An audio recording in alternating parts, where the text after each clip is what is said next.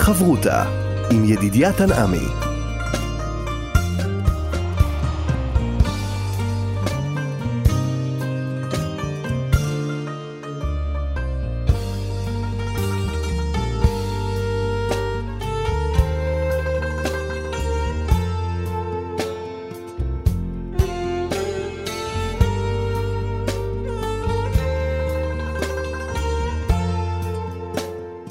שלום כאן מורשת, חברותא לימוד משותף עם רבנים ואנשי חינוך בנושא תנ"ך, הלכה ואמונה. היום אנחנו לומדים אמונה יחד עם הרב מתניה ידיד, ראש מרכז סיפא לחינוך וזהות, וכאן ליד המיקרופון ידידיה תנעמי. שלום לך הרב מתניה. שלום. פרשת אה, תרומה, ואנחנו מנסים לראות את ההקשר בין תרומה לבין משפטים לבין אה, יתרו. ויש כאן שאלה באמת אה, עקרונית שאפשר לפגוש גם בראשי.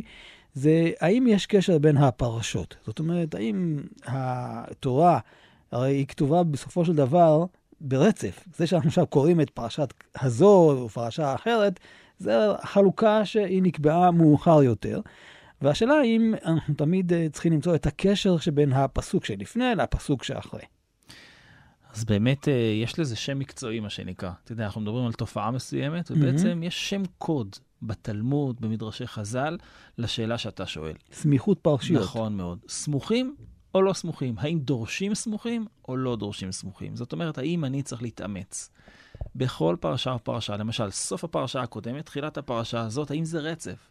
אגב, אפילו בכתיבת ספר התורה, איך נראה ספר תורה? Mm-hmm. הוא נראה מגילה אחת ארוכה. כן. מישהו שלא מכיר יכול להגיד, רגע, יש פה ספר אחד ארוך. האם הוא צודק? לפי הגמרא, הגמרא ממש מבדילה בין מי שדורש סמוכים למי שלא דורש סמוכים. הגמרא במסכת ברכות, דיון מאוד מעניין בין רבי אבאו לצדוקי, שהוא שואל אותו שאלה על תהילים. הוא שואל אותו, למה בריחה של אבשלום מופיעה אחרי גוג ומגוג? Mm-hmm. הרי גוג ומגוג זה לעתיד לבוא, בריחת אבשלום הייתה, למה סידרתם את זה ככה? עונה לו רבי אבאו, אתה יודע מה ההבדל ביני לבינך? אני דורש סמוכים, אתה לא דורש סמוכים. אני רוצה להצמיד את פרשת גוג ומגוג לפרשייה אחרת, ולכן הצמדתי אותם. אתה לא דורש, יש לך שאלות. במילים אחרות, רבי אבאו, נדמה לי, נותן לנו איזושהי הכוונה. אנחנו צריכים לדעת שאם פרשת משפטים מס, מסתיימת ופרשת תרומה מתחילה, יש קשר בין הדברים, ואנחנו צריכים להתאמץ וללמוד ולמצוא את הקשר. אני רוצה להגיד לך שהפעם יש לנו עבודה בעניין הזה, זה לא פשוט למצוא את הקשר בין דיני בן אדם לחברו לבין פרשת תרומה. איך אה, אצלנו במקצוע אומרים, יש כאן שיקולי עריכה. אז בואו ננסה ככה להבין באמת אה, את הקשר הזה, שיש כאן אה, משפטים שקשורים לענייני חברה, וכאן אנחנו מדברים על עניינים מאוד רוחניים, קדושים, לכאורה, למה שיהיה קשר? אז זאת שאלה באמת, באמת מאוד מאוד מרכזית שהמפרשים דנים עליה.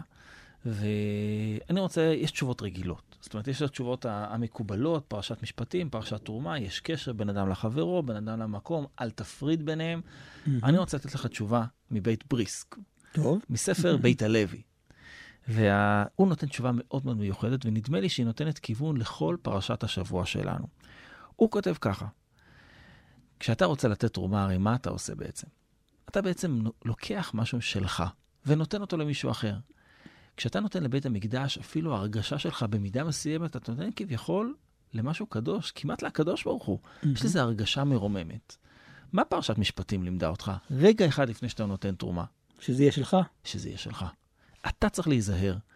אפילו מהגזל הקטן ביותר, אתה עושה מעשה מרומם ותורם ומודיע לכולם ועושים לך משברך. האם הכסף שאתה הרווחת הוא כסף ביושר, או שהוא לא ביושר. כלומר, יש כאן איזה תנאי. פרשת משפטים היא תנאי של הקדמה לפני שאתה בא לתרום. בדיוק. למשל, יש מושג שנקרא, כולנו מכירים, מצווה הבאה בעבירה. זאת אומרת, אני עושה מצווה, עכשיו, את המצווה אני עושה מאוד בכנות, אבל אתה עושה משהו פגום תוך כדי המצווה, זה, כמו שאמרנו, לולב הגזול. יש פסוק בישעיהו מאוד יפה, שמרו משפט ועשו צדקה, למה? כי קרובה ישועתי לבוא. קודם כל, שמרו משפט, פרשת משפטים. ועשו צדקה, פרשת תרומה. זאת אומרת, יש כאן ממש סדר. אתה, לפני שאתה נותן תרומה, תבדוק האם מה שאתה נותן הוא באמת שלך, ונדמה לי שהבית הלוי גם מציין פה אולי ברמז משהו נוסף. יכול להיות שאתה צריך לעשות בדק בית לפני שאתה נותן לבית המקדש. יכול להיות שאתה צריך לבדוק את עצמך, רגע אחד תיטהר, תתכונן, תיטול ידיים לפני שאתה נכנס לבית הכנסת. הבדיקה הפנימית הזאת מאפשרת לתת תרומה בלב שלם יותר ותרומה נכונה יותר. טוב, אנחנו מדברים כאן על הכנה, על בנייה של המשכן. השאלה, למה בכלל צריך את זה?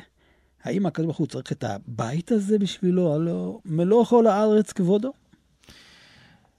אז באמת, אה, אתה יודע, זו שאלה שהיא מאוד מטרידה.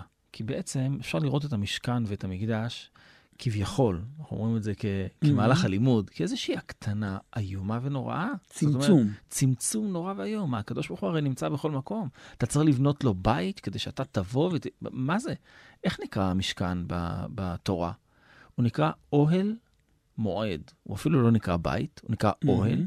והדבר השני זה מועד. למ- למילה מועד יש כמה משמעויות. או התוועדות, או זמן. מצוין. אז בדרך כלל כולם הולכים לזמן, ואתה אמרת נכון, לשון התוועדות, זה מקום מפגש. האם זה בעצמו לא מקטין? האם אדם לא יכול להיפגש עם הקדוש ברוך הוא בטבע? האם לא יכול... זאת השאלה הגדולה. ואכן, יש מחלוקת ראשונים כבר על הפסוקים שלנו, מה זה המשכן הזה? האם הוא לכתחילה או שהוא בדיעבד? רש"י אומר בפרשת השבוע שלנו, שהמשכן הוא תוצאה של חטא העגל. חטאנו בעגל, רצינו משהו ממשי, והמשכן הוא תוצאה. עוד רגע נדבר, מה, רגע, סליחה, זה לא מסתדר עם הפסוקים. כן, השאלה אם זו תוצאה חיובית או שלילית. זאת אומרת, אתה אומר, טוב, אה, שברת את הכלים, אז אה, בוא ניתן לך איזה עונש. לכאורה זה לא בטוח, כי יכול להיות שזה מידה באותה מידה. זאת אומרת, אתם רוצים משהו מוחשי, אין בעיה, ניתן לכם. אז אני, אני רוצה, קודם כל, בוא נלך מה, מהפשט אל הדרש. הפשט הוא של רש"י בוודאי, שמדובר כאן בעונש. זאת אומרת, לא, לא עונש, אלא ירידת מעלה, ירידת מדרגה. כן. אתה, אתם יכולתם לקבל את הקדוש ברוך הוא, לקבל את עבודת השם, לקבל את הקשר הזה ברמה הרבה יותר גבוהה. ועכשיו שעשיתם את העגל, אתם יהיה לכם בית מסוים שצריך להגיע אליו ולהיטהר במיוחד, ולא תוכלו להיכנס לכל מקום, רק כהנים וכולי וכולי. זו ירידה במעלה. הרמב"ן אומר אחרת לגמרי. הרמב"ן אומר, מה פתאום? הפרשיות הן כסדרם. הרי חטא העגל הוא רק בעוד שתי פרשיות. תצווה, כי נכון. תישא, הוא לא פה. אז איך אתה רש"י אומר לי שזה בכלל קדם? לכן הרמב"ן אומר, המשכן הוא לכתחילה. היה צריך מקום, אנחנו בני אדם, אנחנו לא מלאכים, וכבני אדם אנחנו זקוקים למקום. אבל אתה, ידידיה, כמו תמיד, שאלת חכם חצי תשובה, ואני רוצה להגיד לך שבזכות השידור הזה נחשפתי לפירוש חדש, שהוא נפלא מאוד, שעל העניין של המשכן.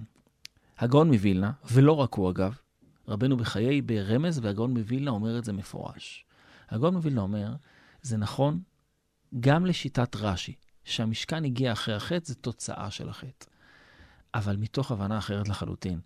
כיוון שעם ישראל עשה חטא חמור כל כך כמו חטא העגל, עכשיו הם נדרשים להתגלות גדולה יותר, חזקה יותר, עוצמתית יותר. הם צריכים משכן כדי לעלות לאותה רמה, הם צריכים משהו הרבה, בוסט, מה שנקרא, הרבה יותר חזק. בעצם המשכן, אמנם הוא תוצאה של החטא, אבל בסופו של דבר יביא אותנו למעלה גדולה יותר. אפשר להגדיר אותו כמתווך? המשכן, כן. בהחלט. ואני חושב שהתיווך הזה, שפעם היינו יותר, אתה יודע, מחפשים את התיווך, והנה פה יש לך מקום שאתה רואה את זה בעיניים. אתה יכול להגיד, לי, כמו, כמו שאתה מספר למישהו, אתה יודע, זה ההבדל בין אמונה לבין ידיעה. כשאני מאמין לך שהיית באיזשהו מקום, אני מאמין לך. אבל כשאני יודע שהיית שם, זה מעלה הרבה יותר גדולה. יש להאמין ויש לדעת, לראות בעיניים. המשכן מאפשר לכל יהודי להיכנס, לראות ניסים גלויים בעיניים. זו מעלה, כמו, כמו שאמרנו תמיד, כמו שהגמרא אומרת, לעולם לא תהא שמיעה גדולה מראייה. ראייה גדולה יותר. עכשיו, יש עוד דבר שצריך לברר, כי אנחנו מדברים על משכן. הרי בסופו של דבר, גם לפני כן, העבודה הייתה עבודה ממשית. אדם הראשון, נוח, אברהם אבינו, הם עושים מזבח, כן? אפשר להמשיך עוד הלאה. כלומר, זה לא משהו שאתה רק יושב, עומד ומתפלל, אלא אתה מקריב קורבנות. אז נו, אז אם יש כבר מזבח ויש קורבנות, מה- אז מה מה- הבעיה מה אם הגדולה יש... של גם- הבית? כן. זה מעולם לא היה נקרא אוהל מועד. זה מעולם לא היה נקרא המקום המיוחד שלי ושלך להתוועדות. יש איזה, אתה יודע, איזה חדר ייחוד כזה. איזה מקום שהוא רק שלנו. במובן הזה, זה שאני רק בזמן עבודה, למשל, אפילו כהן, אפילו כהן, רק בזמן עבודה יש מקומות מסוימים במקדש שהוא יכול להיכנס נכון. אליהם. זה מייחד את כל העניין. זה מגדיל. כן, זה אגב, זה ההבדל בין במה לבין משכן. במה כל אדם יכל לבנות איפה בכל שהוא רוצה. מקום. מזבח בכל מקום, ולעשות אותו כבמה. אבל הבמות נאסרו. אחרי שילה נאסרו כל הבמות, ובעצם המקום היחיד של ההתוועדות יהיה ירושלים במהרה בימינו. זה משהו מיוחד שלא היה אף פעם בשום, בשום זמן. חברותה עם ידידיה תנעמי. חברותה כאן אה, במורשת, חברותה יחד עם הרב מתניה ידיד, אנחנו בפרשת uh, תרומה, כשמה כן, היא צריך לבוא ולתרום, ושוב עולה השאלה עד כמה הדבר הזה חשוב שהתרומה תהיה מהצד של האדם שבא ונותן. למה הקדוש ברוך הוא מבקש מאיתנו לתת? קודם כל, הוא לא חסר שום דבר, כן? המלוך על הארץ כבודו, הכל אה, שלו. והתנועה הזאת של, של לבוא ו, ולתת, אמ, זה משהו שהוא מוכרח, משהו שהוא אולי ברצון יותר חופשי. מה הרעיון של כל השותפות הזאת? תראה, אתה, אתה פותח פה משהו שהוא באמת מאוד קשה. הרי הקדוש ברוך הוא יכל בקלות להגיד, יש מצווה שכל אחד ייתן עכשיו מעשר מכל מה שהוא קיבל לבית, לבית המקדש ולמשכן. משהו למה? כמו מחצית השקל כזה. בדיוק, הרי, הרי יש, כמו שאמרת, יש מחצית כן. השקל, יש קורבנות, יש חובות. מה העניין שדווקא בית המקדש, או בעניין שלנו המשכן, ייבנה על ידי תרומה? דבר שני, העלית נקודה נוספת, שהשאלה, מה זה התנועה הזאת? של לתת? מה, מה היא נותנת למשכן? איך זה קשור בכלל לדבר הזה? ואני רוצה להוסיף שאלה שלישית נוספת, שהיא נורא פשוטה, ואני חושב שמפספסים אותה קצת. תגיד לי, מאיפה כל הכסף והזהב שלהם עכשיו? מצרים יצאו ברכוש גדול. נכון. מי ציווה עליהם לקחת את הרכוש הגדול? הקדוש ברוך הוא. זאת אומרת, כל הכסף והזהב שהרגע הם, לפני שנה וחצי, mm-hmm. שנתיים, הם קיבלו אותו, עכשיו הקדוש ברוך הוא מבקש לקחת חלק ולתת. יש פה איזה כאילו משהו לא ברור. אולי בכוונה הוציאו אחוש גדול כדי לבנות אחר כך. בוודאי, אבל כל הכסף והזהב שלהם זה ממצרים, מציווי של הקדוש ברוך הוא. אז מה זאת התנועה הזאת של אולי, בבקשה, אם תרצו, נדבת הלב? זה לא בדיוק שלכם. בדיוק, זה בכלל לא שלכם. הרי, הרי יצאתם עבדים בלי כלום, יכולתם לצאת. לכן זה עוד יותר מדהים שכל מה שקורה כאן הוא בעצם בקשה רק בנדבת הלב. זה הרבה יותר מחזק את השאלה. הסיפור זה לא הכסף. בכלל. אלא הרצון, השותפות. נכון מאוד. עוד יותר מזה, הרי מה כתוב בתחילת הפרשה שלנו? דבר אל בני ישראל ויקחו לי תרומה. אתה יודע איפה כתוב עוד פעם? אה, אה, לקחת, לא, לא עוד הרבה זמן מבחינה היסטורית. לקחת אישה? למשל, לקחת אישה, שזה כמובן צריך להיות ברצון. Mm-hmm.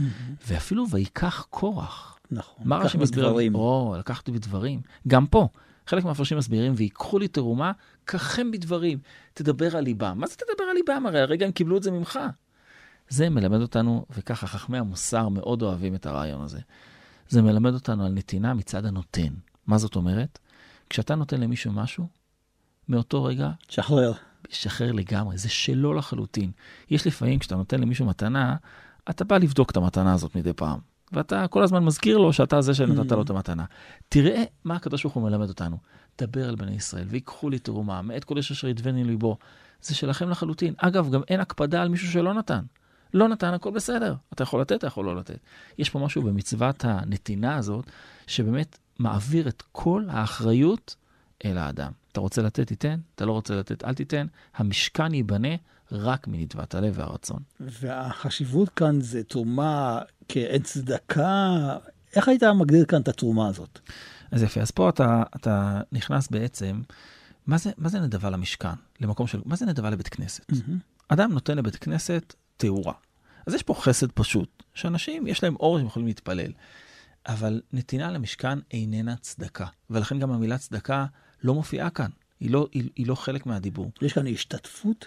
יש כאן השתתפות, יש כאן תרומה, ותרומה בעברית זה לשון להרים, לשון הרמה. כשאתה מרים תרומה, אתה בעצם מגביה משהו.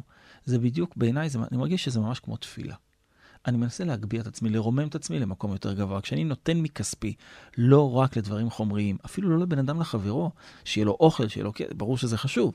אני נותן משהו לקודש, אני מרים תרומה. ולכן התרומה היא בעצם מרימה את כולנו למקום אחר.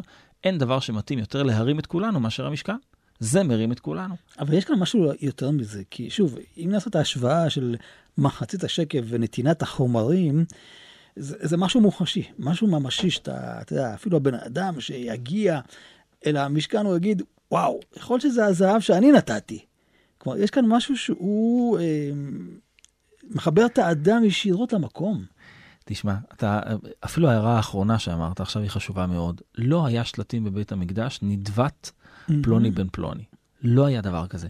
להפך, הנתינה הייתה כל הזהב במקום אחד, אתה יודע שיש לך איזשהו חלק בזהב, אבל אין לך מקום מסוים. אבל אתה צודק שהנתינה הזאת מחברת אותך למקום. אז יש כאן משמעות של הרמה. אני חלק מההגבהה הרוחנית של העם הזה, ויש כאן חלק ממשי. לי יש חלק במשכן, לי יש חלק במקדש. אגב, יש פסוק, לא לכם ולנו לבנות בית אלוהינו. כאשר בימי עזרא ונחמיה באים הגויים ורוצים גם לתרום לבית המקדש, אז יש, לירושלים אין בעיה, לבית המקדש בשום אופן. זאת החלוקה שאומרת, יש הבדל בין הלאומיות, העממיות, לבין הקודש. הקודש צריך להיות טהור ונקי. האם הנתינה כאן היא נתינה אה, אובייקטיבית? זאת אומרת, אתה נותן ו- וזהו, אתה משחרר, אין לך פה שום רווח אה, ממוני או רווח של דבר אה, מופשט אפילו, או ש... לא הפוך, אולי אם אני בא ונותן, אני מקבל חזרה משהו. אז תראה, היה סלוגן שהרבה מאוד שנים הלך במדינה פה, שהוא היה בשלטי חוצות, ותמיד תמיד זה קצת שיגע אותי. Mm-hmm. לתת זה בעצם לקבל. אז מה העיקר במשפט הזה? לקבל. לקבל. אז אתה שוב נשאר באותה עמדה שכל מה שאתה רוצה זה לקבל. אז פעם אחת אני מקבל כי אני לוקח לך משהו, ופעם אחת אני מקבל כי אני נותן לך משהו. Mm-hmm. זה נורא ואיום. יותר מזה אני אגיד שמטרת הנתינה היא, היא ההשתחררות מהצורך לקבל. כשאני נותן משהו לך, אני רוצה את התודה שלך. זה חשוב לי. בעל חובות הלבבות רבנו בחיי אומר שזה חלק מהתהליך האנושי שהקדוש ברוך הוא אה, ברא בנו, כדי שנרצה לתת עוד. אבל מה יקרה אם אתה לא תגיד לי תודה? אני אמשיך לתת לך או לא? התכונה האלוקית אומרת, וזה בספר תומר דבורה, בספרים רבים נוספים, שהקדוש ברוך הוא נותן גם כאשר אנחנו לא יודעים להודות לו על זה. אין בעל הנס מכיר בניסו. האם בגלל זה יפסיקו הניסים? התשובה היא לא. אני צריך לתת ולהשתחרר מהצורך הזה לקבל. ולכן, הנתינה בעצמה, אתה יודע, ונתנו, תמיד אומרים שזו נכון. מילה שאתה יכול לקרוא מההתחלה לסוף ומהסוף להתחלה, ונתנו. אז אתה צריך לדעת שיש איזה היזון חוזר בעניין הזה, אבל זאת לא הסיבה שבה אני עושה. אגב, זה מביא אותנו לרמב"ם המפורסם, שמדבר על שמונה מעלות בצדקה. עכשיו, מה שמדהים במעלות האלה, אני חושב שאם היינו יושבים אתה ואני, חושבים על כמה מעלות של צדקה, היינו יכולים לכתוב פה כמה מהם.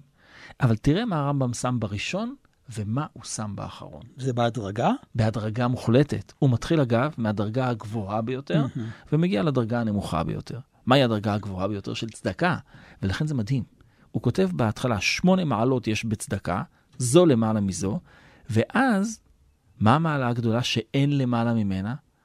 שותפות. אם אתה נותן צדקה לעני, במתנה או בהלוואה, זה לא משנה. ואתה אומר לו, אני רוצה שתהיה שותף איתי בעסק, בוא לעבוד איתי, אני רוצה שנעבוד ביחד, נקדם אותו. אין צדקה למעלה מהדבר הזה. למה?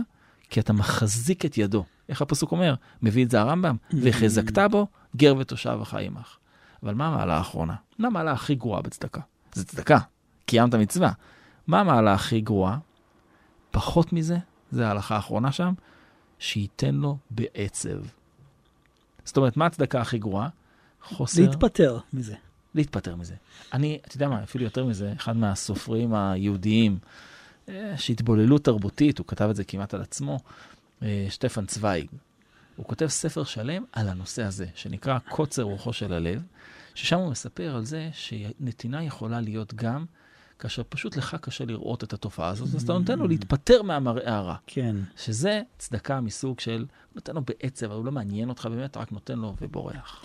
אתה יודע, זה מביא אותי לשאלה מאוד מעניינת, למה בעצם התורה לא נתנה פה אופציה, שאפילו נגיד אדם שאין לו כסף, שיבוא, ייתן שותפות בעבודה.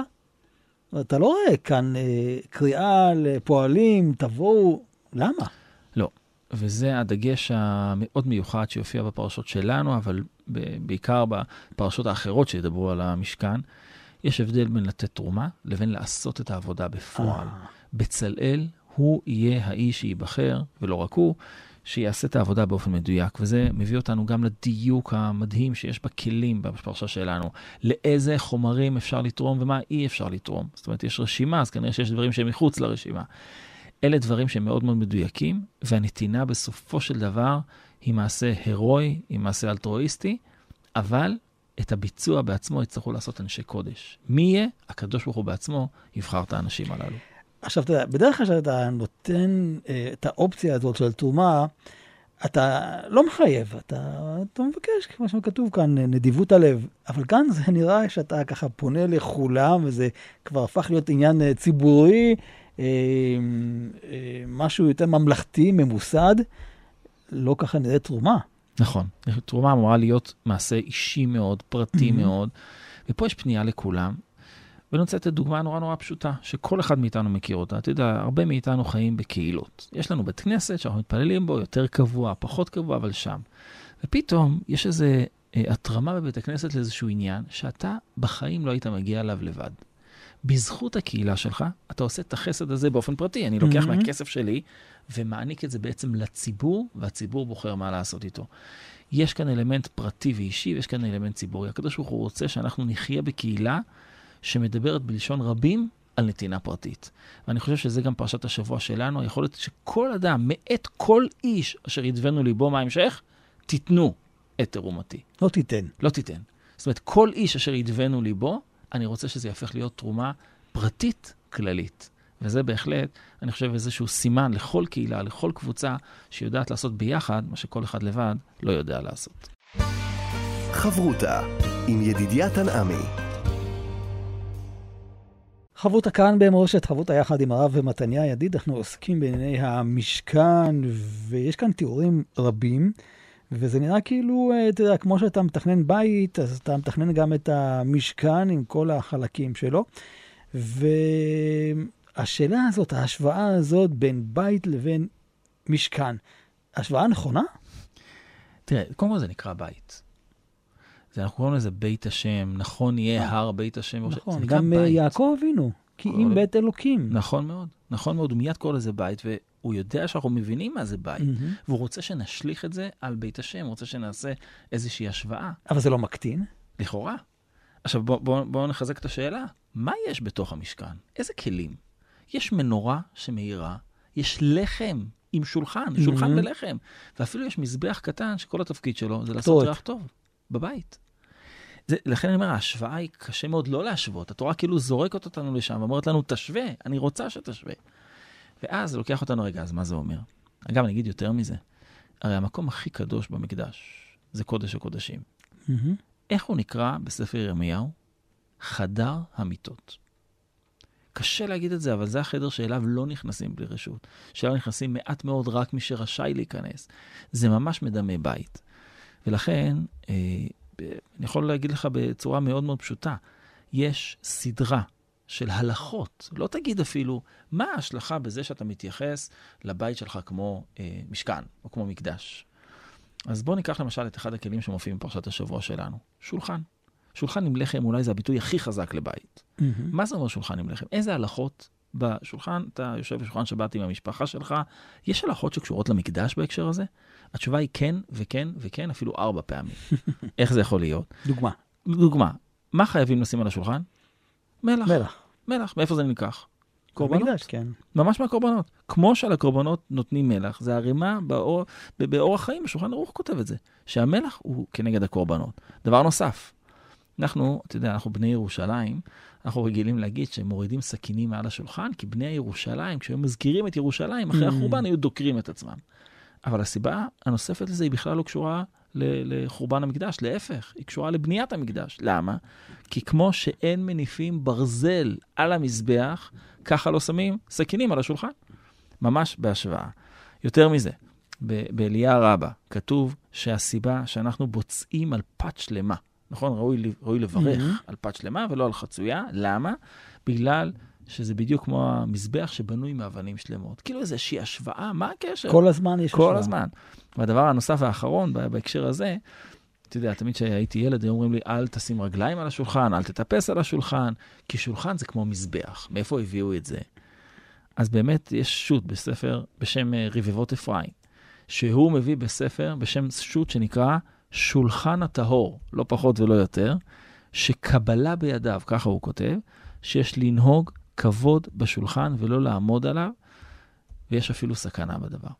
ההתייחסות לבית שלך, שהוא בעצם מקדש מעט, הוא המקום שבו אתה מתנהל ומתנהג, וכל הדברים הללו, יש בזה כמובן מעלה גדולה. אפשר גם להיזכר בעניין של uh, פרקי אבות, שלושה שאכלו על שולחן אחד ולא אמרו עליו דברי תורה, כאילו אכלו מזבחי מתים. זבחי? או, ממש. קורבן ממש. בוא נוסיף עוד משהו קטן בהקשר הזה. אה, אנחנו יודעים שיש דבר שנקרא צרעת הבתים. נכון. צרעת הבתים. עכשיו, אנחנו מתייחסים לזה כאיזושהי נפילה, חטא שאדם חטא, וזה מופיע בעצם על קירות הבית שלו. הזוהר, על צרת הבתים, כותב את הדבר הבא: על כן מי שבונה בניין, הוא מדבר פה על בניין פיזי, כי הדיבור הוא על צרת הבתים, מי שבונה בניין, כאשר מתחיל לבנות, אתה עושה שיפוצים. Mm-hmm. אז בואו בוא נראה מה זה אומר. צריך להזכיר בפיו שהרי לעבודת הקדוש ברוך הוא בונה. זאת אומרת, הוא בונה פה בית. ובניין הבניין הזה, הזוהר מרחיב שם מאוד בדבר הזה, הבית שלך הוא מקדש המעט שלך. אז אם אנחנו מדברים, הרב מתניה, על הבית, אז uh, יש כאן הרבה פירוט של הכלים. עד כמה הדבר הזה באמת חשוב לנו לדורות? זה טוב אולי לזמן של בצלאל, ואפילו את, את ההוראות uh, בנייה, הוראות ההתקנה, תיתן בקובץ מיוחד רק לבצלאל, לכל מי שנמצא שם. למה התורה צריכה לפרט את זה לעם ישראל? למה זה הפך להיות משהו קדוש? והמידות גם הם, כשאתה מתבונן בהם, אפילו במספרים, מעבר לשאלה שלך של למה אנחנו צריכים לדעת את המידות המדויקות של השולחן mm-hmm. או המנורה, אבל למה אנחנו בכלל צריכים, אה, אה, אה, מה, מה הנפקא מינה? זאת אומרת, מה זה משנה? והמידות של הכלים, לא רק שהן מדויקות, הן גם שונות אחת מהשנייה באופן מהותי. מה זאת אומרת? המידות של אהרון הברית, למשל, אהרון הברית, שם נמצאים לוחות הברית, הוא נמצא בקודש הקודשים. הם כולם חצויות, הם לא מספר שלם. הם תמיד אחד וחצי, שתיים, הם תמיד חצויות. אי אפשר לעגל. אי אפשר לעגל לכאורה, והמזבח, כולם שלמות. אתה מיד כשאתה קורא את זה, מעבר לשאלה שלך, אתה מבין, רגע, יש פה איזה הבדל. Mm-hmm. אלה חצויות, אלה שלמות. של השולחן, הם חלק חצויות, חלק שלמות. ואז אתה מבין, רגע, רגע, יש פה משהו שאני צריך לברר לעבוד אותו. עליו, לברר אותו. ואז באמת כל המפרשים, ובעיקר בחסידות, לקחו את המידות השבורות של ארון הברית, אולי הכלי הקדוש ביותר שמכיל את, את לוחות הברית, דווקא שם זה שבור. למה? כי הוא מסמל את הידע והחוכמה. אם הוא מסמל את, את החוכמה האלוקית, הקדושה, שיש שם, מבחינתנו זה שבור. מבחינתנו אנחנו תמיד יש לנו מה להשלים, תמיד יש לנו מה ללמוד, ולכן דווקא מידות הארון הן שבורות. אבל המזבח, למה דווקא הם כולם שלמות, ולמה של השולחן חצי-חצי? אז חכמי החסידות מסבירים שחלק מזה זה לשפע שיש לנו. אדם צריך להיות שמח בחלקו. אז החלקו הוא דווקא שלם. Aha, יפה. אין שלם מלב שבור. זאת אומרת, כשאני יודע שזה מה שקיבלתי, אם זה, זה הכרטיסים שלי, אם זה אני אנצח, כאן אני שלם. אבל בחוכמה, בקודש, אל תסתפק. אף פעם אל תסתפק. אתה יודע, יש מאמר של הרב קוק שנקרא הפחד. במאמר הזה הוא מדבר על פחד מסוג שאולי אולי חלקנו בכלל לא מכירים. הוא אומר, זה הפחד מלעלות למעלה במובן הרוחני. אתה כל כך חושש שאתה לא מתקדם הלאה. דווקא ארון הברית מייצג אצלנו את השבור, אתה, אתה, אתה חושב שאתה לא ראוי? תעלה במדרגה במדרגה. בדיוק. אז כנראה שאתה ראוי. Mm-hmm. זאת אומרת, אם אתה חושב שאתה לא ראוי, אז אתה ראוי, ואז תטפס לאט לאט, כמו שאמרת, מדרגה אחר מדרגה. שולחן לכם בפנים, אנחנו יודעים שהוא נמצא איפה? הוא נמצא בצפון. המנורה כנגדו נמצאת בדרום. אפילו הכוונון המדויק הזה של היכן נשים, אתה יודע, הרי שלמה המלך עשה עשר מנורות. והגמרא מיד שואלת, רגע, איך הוא יעמיד את זה, צריך להעמיד את הכל בדרום, הרוצה להחכים, ידרים. אז הגמרא דנה בזה, המידות המדויקות האלה מלמדות אותנו שהבית הקדוש והבית הפרטי, יש בהם דיוקים. יש מקום שאתה צריך להרגיש שלם, יש מקום שמותר לך גם להרגיש שבור, וזה מה שבונה את הבניין הגדול. למה יש את השילוב של גם וגם? זהו, אז הגענו לה, בעצם לדבר האחרון, שזה השולחן. בשולחן עצמו יש מידות שהן שלמות ויש מידות שהן חצויות. השולחן הוא הרוצה להעשיר, יצפין. המהר"ל מדבר הרבה על הצפון, והוא אומר שהצפון הוא מצד אחד הוא צפון. יש בו משהו, כי השמש לא זורחת בו. השמש זורחת במזרח, עוברת לדרום ושוקעת במערב. בצפון היא לכאורה לא נמצאת. יש שם משהו שהוא נסתר.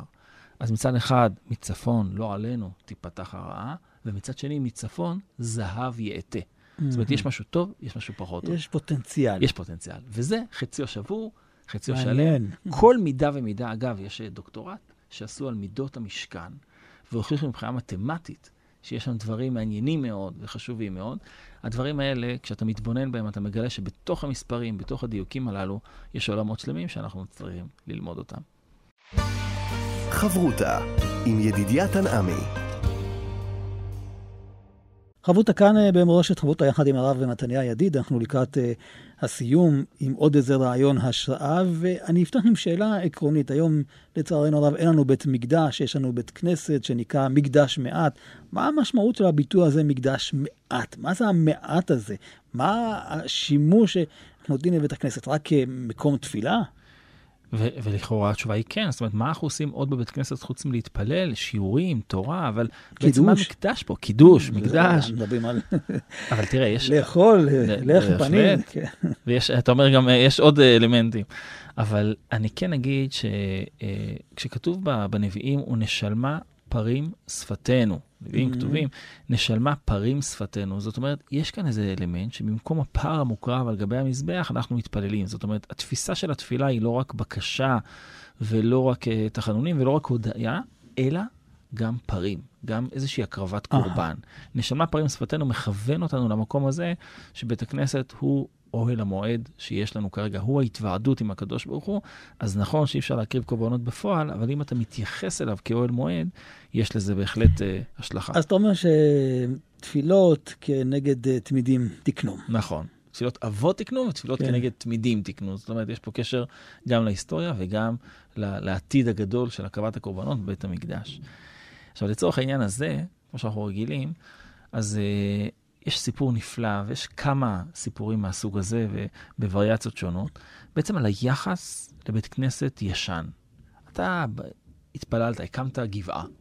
יש איזה קרוון קטן שבו אתה מתפלל, ולימים ושנים בנו בניינים, והנה הקימו את בית הכנסת.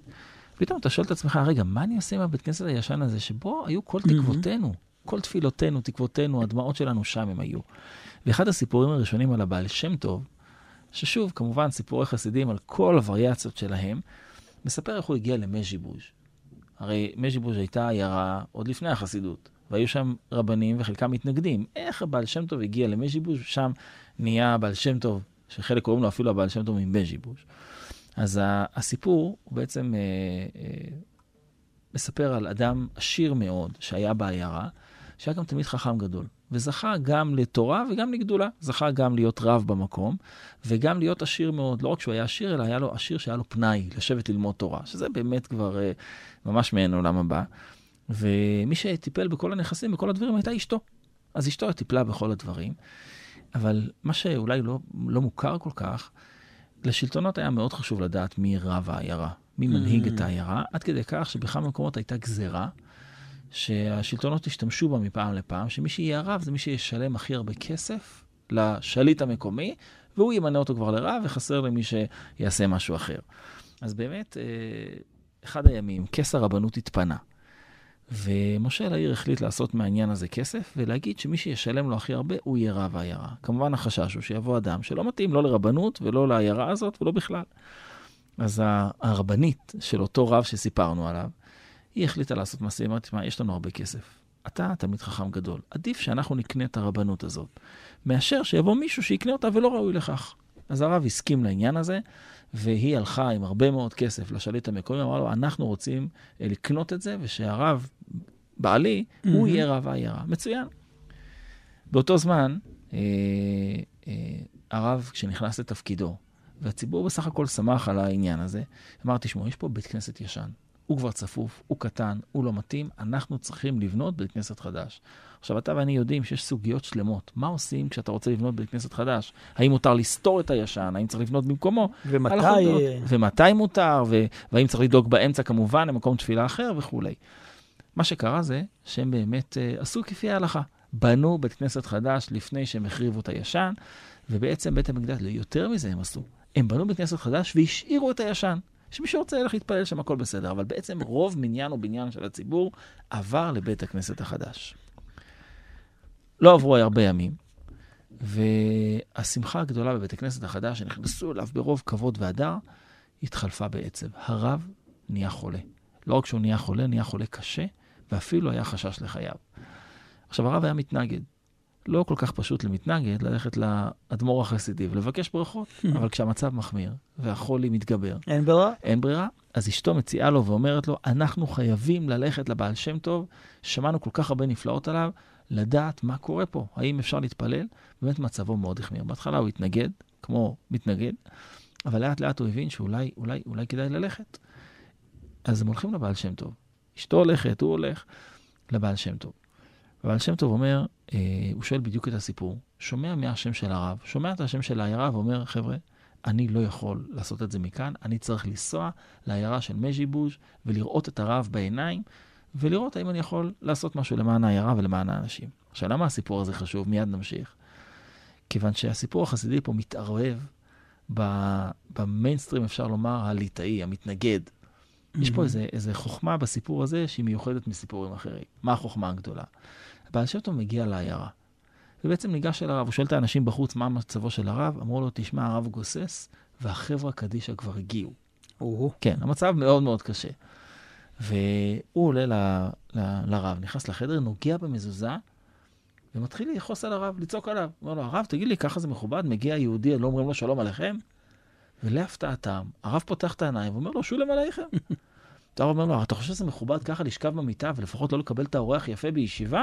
ולהפתעת כולם, הרב מתיישב על המיטה, ואז הבעל שם אומר לו שוב, תגיד לי, זה נראה לך מכובד שאתה יושב על המיטה ולפחות לא בעמידה לקבל אורח שמגיע? והרב עומד. ובעצם כולם שמחים, אבל אומר להם הבעל שם טוב, תשמעו. וכאן הסיפור החסידי נכנס לתורף הדברים. אומר לו, תראו, אתם עשיתם פה שלושה דברים שהם לא בסדר, ואפשר לכפר עליהם. מה עשיתם? דבר ראשון, קניתם את הרבנות בכסף. זו גזירה חמורה מאוד שאסור לשתף איתה פעולה. היא יכולה ליצור דברים קשים ביותר במקומות אחרים. דבר שני, אתם עברתם מבית מדרש הישן לחדש. אבל החמור ביותר הוא שבבית המדרש הישן, מי שמקטרג עליכם באמת, זה הבית מדרש הישן. הוא בעצמו עולה לשמיים כל הזמן ומקטרג עליכם שעזבתם אותו. אתם יודעים למה? עכשיו תשמע טוב, ידידיה, איזה יפה זה. כי 300 שנה התפללו פה. וואה. לא עוזבים מקום של 300 שנה. תפילות של 300 שנה זה תפילות חזקות שהן מכוונות, ככה אומר להם, כנגד שער השמיים כבר. הן כבר מכוונות. אתם בחרתם בחדש על פני הישן. אומר להם הבעל שם טוב, אני יכול להסתדר עם הכל, אבל אתם תצטרכו לחזור להתפלל בבית המדרש הישן. אז אולי לא הכל, אולי לא כולם, אפשר להסתדר, אבל לא לזנוח אותו. אתה יודע, דיברנו על בית, ודיברנו, אתה יודע כמה רגשות יש לאנשים סביב המקום שלהם בבית הכנסת? לא צריך לספר, אנחנו יודעים, אנחנו כולנו mm-hmm. בבית הכנסת. סביב בית הכנסת הספציפי המקומי, שאולי הוא כבר פחות נעים ופחות נוח, והחלונות כבר לא משהו, והמזגן כבר לא כל כך עובד, אבל אני מתפלל רק שם. ואתה יודע שאחד הסיפורים הנפלאים, וככה נרוויח עוד סיפור קטן בהקשר הזה, אה, שהיה אה, אה, שופר חדש שבית הכנסת קנה.